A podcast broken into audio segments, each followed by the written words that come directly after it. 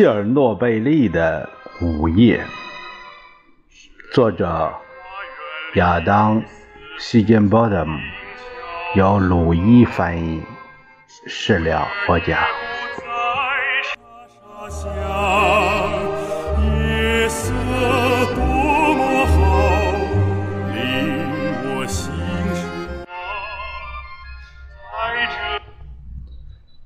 星期五晚上。罗伯特·盖尔住进了红场边上的苏维埃饭店。第二天一早，他就起来了，套上件绘有 “USA” 字样的背心儿，在莫斯科的街上跑了八英里。这之后，他和亚历山大·巴拉诺夫一起在酒店用了早餐。脸庞消瘦。顶着颗光头的巴拉诺夫是最早在苏联开展骨骼移植的外科先驱，但他的神色总是忧心忡忡的，有着一张目睹许多病人在万般痛苦中死去的人的脸。他的烟瘾极大，经常一根接一根的抽。而且习惯随手撕张纸凑合着当烟灰缸，抽完一根烟后再团起来扔进垃圾筐。早餐后，两人开车前往第六医院，巴拉诺夫在那里将盖尔介绍给了安格琳娜·古斯科娃，他很热心。但见到这个男孩子气的美国医生随身只带了一个小包，并没有任何比此前期待的昂贵西方设备，未免有些失望。之后，巴拉诺夫带着他探访了住在八楼的病人。这所医院的无菌病房就设在这里，接受移植的患者手术后。在这里恢复，从移植的骨髓细胞稳定下来到开始制造血液成分，这一过程可能需要两个星期到一个月。期间，患者的免疫系统完全处于无用状态，使他们对于出血、小感染乃至自己肠道致病菌的攻击。没有任何抵御之力，任意一种情况发生都可能会导致死亡。在无菌病房中，盖尔发现了四名身处生命岛中的患者。这是一种密封的塑料气泡装置。在医生努力延长患者生命、等待移植的骨髓细胞发挥作用的战斗中，它是一道至为关键的防线。病人们呼吸的空气，或是经过过滤，或是通过一个管子接受紫外线消毒。为了进一步防止感染。只有那些双手和衣服都经过消毒的医务人员才能接触他们，要么就只能戴着塑料手套，透过操作口操作。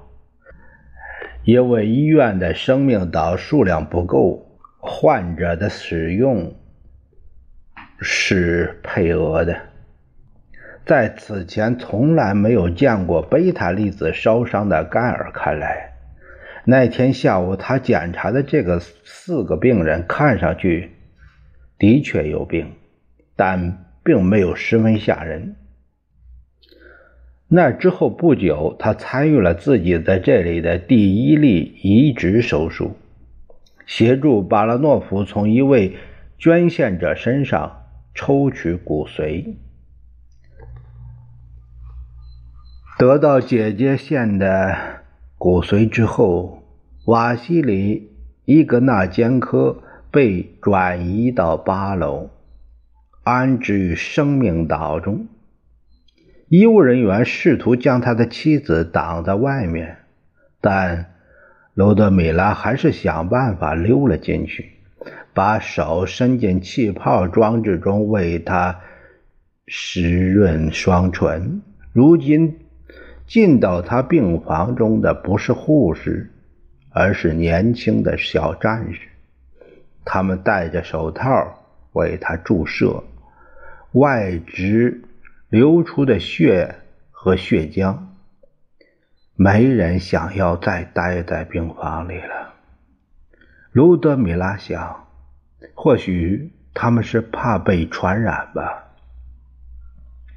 一些医务人员，尤其是年轻一点的，变得毫无理由的畏惧这些病人。他们认为辐射病是会传染的，就像瘟疫。伊格纳坚科很快便从移植手术中恢复过来，但他的总体情况却已经开始急剧恶化。他的样子每一分钟都在发生变化，皮肤变了颜色，身体肿胀不堪，他无法入睡。于是，医务人员在他每天需要服用。几十粒药丸之外，又增加了镇静剂。他的头发开始脱落，人也变得暴躁易怒。这一切怎么回事？他们说我不舒服也不过两个星期，现在多长时间了？慢慢的，他越来越难以自主呼吸。手背上裂开了一个个口子，脚部肿胀青紫，连止疼药也失去了作用。五月四日，星期日，他已经不能站立。第六医院中病情最严重的患者受到了来自体外和体内的双重折磨。随着白细胞数量急剧减少，感染开始在那些年轻的操作人员和消防员的皮肤上蔓延。他们的嘴唇上、嘴巴里因感染单纯疱疹病毒而起的黑色水泡结了厚厚的痂，牙龈因为贾斯酵母菌。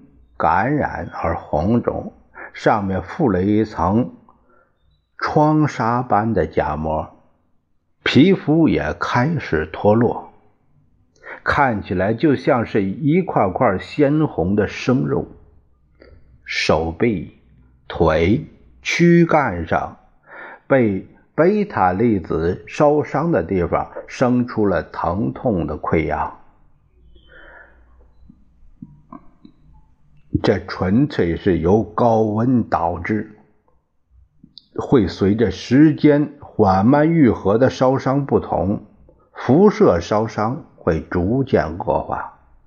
他们体表的贝塔粒子烧伤气势汹汹向外扩张，从那里接受过放射性物质的地方，渐渐侵入下面的组织。这些人的体毛、眉毛会全部掉光，肤色逐渐暗沉，先是红，再是紫，最后变成棕褐色，像纸一样一层层卷起脱落。在他们体内，伽马辐射。将他们的肠道内膜吞噬殆尽，肺部也遭腐蚀。阿纳托利·阿尔克兹曾在爆炸发生后奋力关闭通往反应堆大厅的气密门，整个人都被蒸汽、尘土包围，体内的铯元素含量极高。令他本人成为一个危险的辐射源。现在他开始出现狂暴、难以控制的痉挛发作。烧伤专家安热雷卡·巴拉巴诺娃医生不得不躺倒在他身上，用自己的体重把他压在床上。阿尔克兹病房周围的辐射值最终变得非常高，该部门的负责人不得不把他就在他隔壁的办公室搬到医院的其他地方。病房外大厅中的香木地板也被严重污染，必须取出另铺。事故后的头十二天，亚历山大·巴拉诺夫和罗伯特·盖尔做了十四起骨髓移植手术。阿曼德·哈默和山德士公司安排了价值数十万元的药物和设备。从西方空运到莫斯科，盖尔也得到苏联官方允许，从纽约和洛杉矶找来更多同事帮忙。但医生们知道，他们的许多努力可能都不过是徒劳。事后，在莫斯科举行的一场新闻发布会上，盖尔宣布他在移植患者中。约有百分之七十五可能都难逃一劫。曾被来自四面八方的高能伽马射线轰击了几个小时，又在放射性污水中趟过的班组长亚历山大·阿基莫夫，移植自孪生兄弟的骨髓，丝毫没能减缓他的生理机能全面崩溃的速度。光是他被污染的工作服就令他受到了十戈瑞的辐射，相当于一千雷姆。由此导致的贝塔粒子烧伤几乎是覆盖了全身，只有腰部扎着厚厚的军用皮带的一块地方未受影响。然而，阿基莫夫的肺部。还另外受到了石戈瑞的辐射，这导致了急性的肺炎。他的体温开始升高，肠子开始解体，随着血便排出体外。有一次，他的妻子卢巴探望他时，回头从窗口看去，发现她的丈夫正在一丛一丛地揭下自己的大胡子。别担心，一点都不疼。阿基莫夫知道，他或许没办法活着离开医院了。在还能说话的时候，他告诉一位朋友，如果可以活下来，他希望可以追随自己狩猎的爱好，成为一名猎场看守人。卢巴建议说，他们可以和两个儿子住在河上。照管浮标，为船只导航，就像副总工程师加勒洛夫的父亲以前那样。不管发生了什么，阿金莫夫确定了一件事：我再也不回核工业领域了。我什么都可以干，我可以从头来过。绝对永远不再回反应堆了。基辅检察长办公室的首席检察官谢尔盖·扬科夫斯基来到阿基莫夫的病房，就事故向他提问。这位工程师的身体已经肿胀不堪，几乎已经说不出话来。医生们没空跟这些检察官浪费时间质问杨科夫斯基为什么要折腾一个奄奄一息的病人。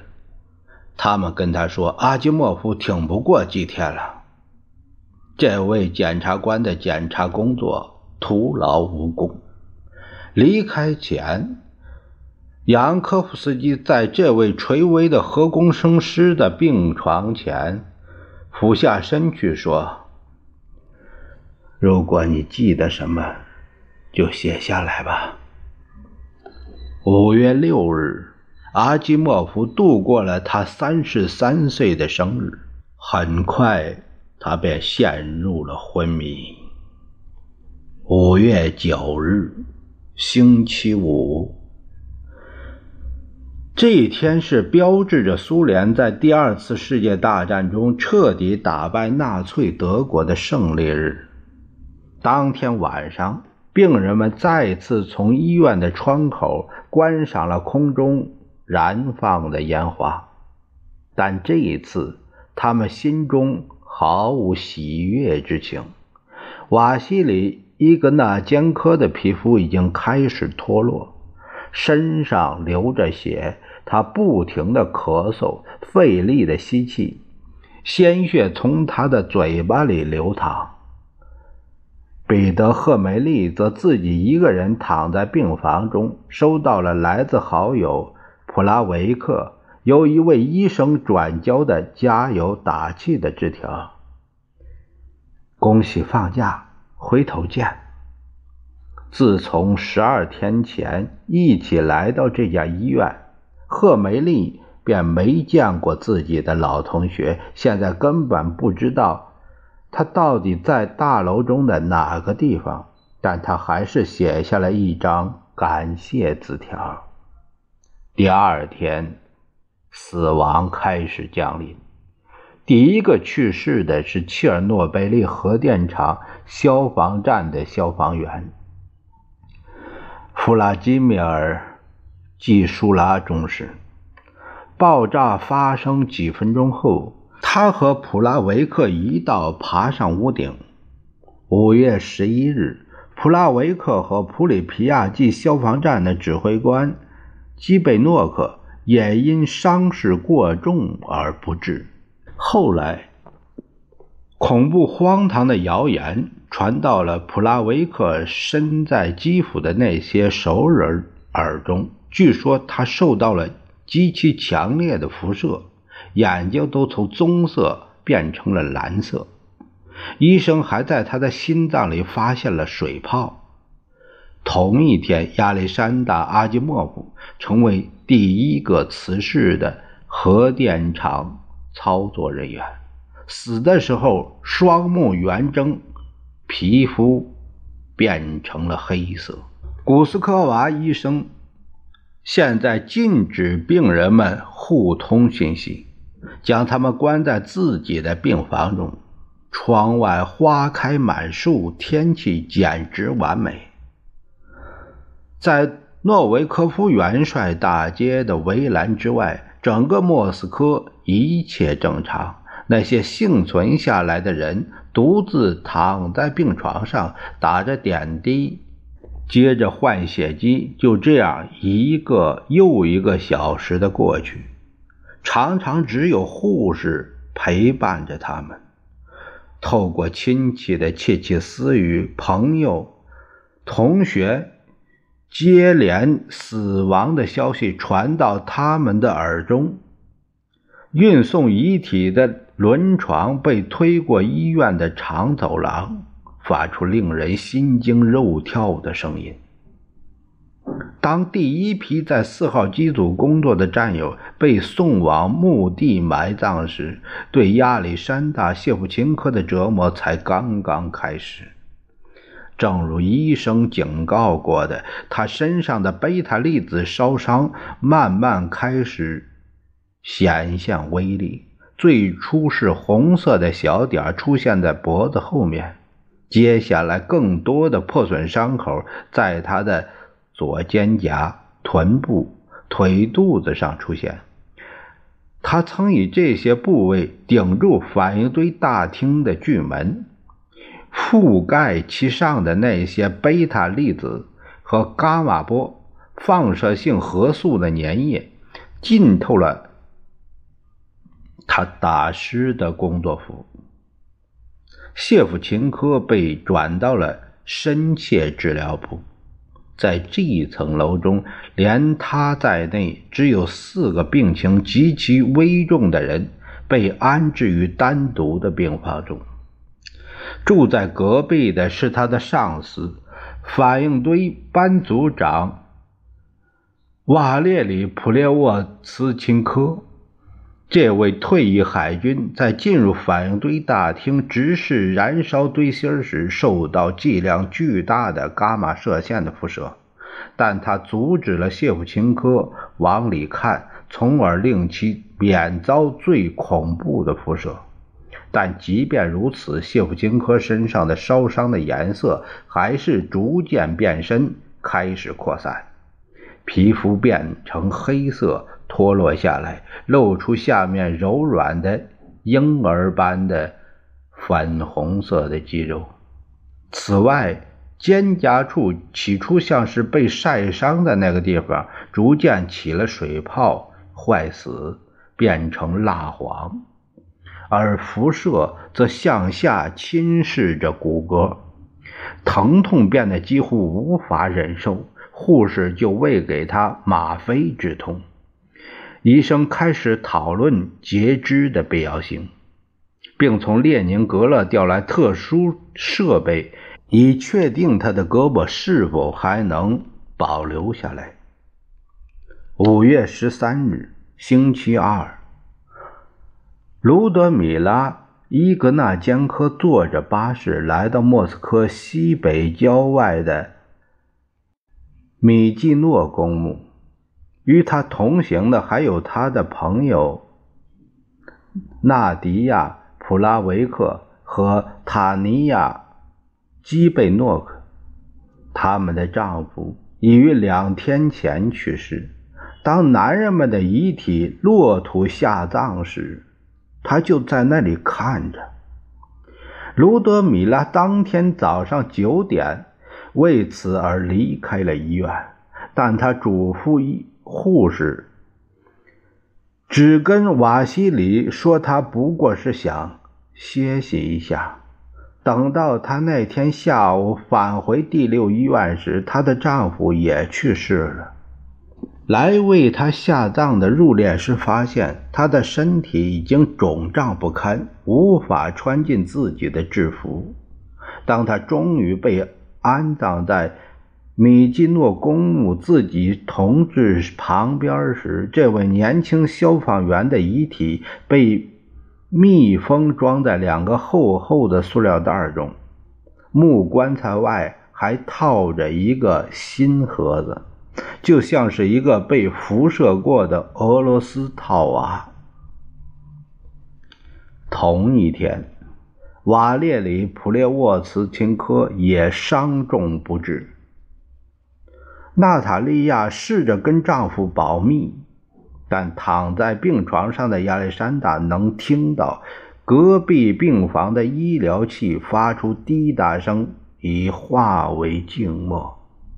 五月十四日，又有三名四号机组的操作员死去，其中就包括列昂尼德·托图诺夫。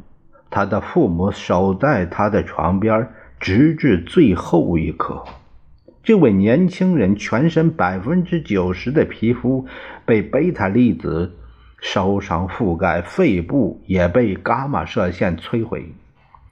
但那天夜里，他一直醒着，挣扎着呼吸。在移植的骨髓发挥作用之前，他便死于窒息。最后。医生计算得出，他吸收了大约一千三百雷姆的辐射，超过致死剂量的三倍。维克托·普罗斯库亚科夫是跟着普列沃茨钦科一起到起重台架的两个实习工程师中的一个，他也看向了。燃烧的反应堆，全身都被恐怖的烧伤覆盖，尤其是拿着谢夫琴科手电筒的双手。他又撑了三天，于五月十七日夜里去世了。到五月的第三周结束时，事故死亡人数已经达到了二十人。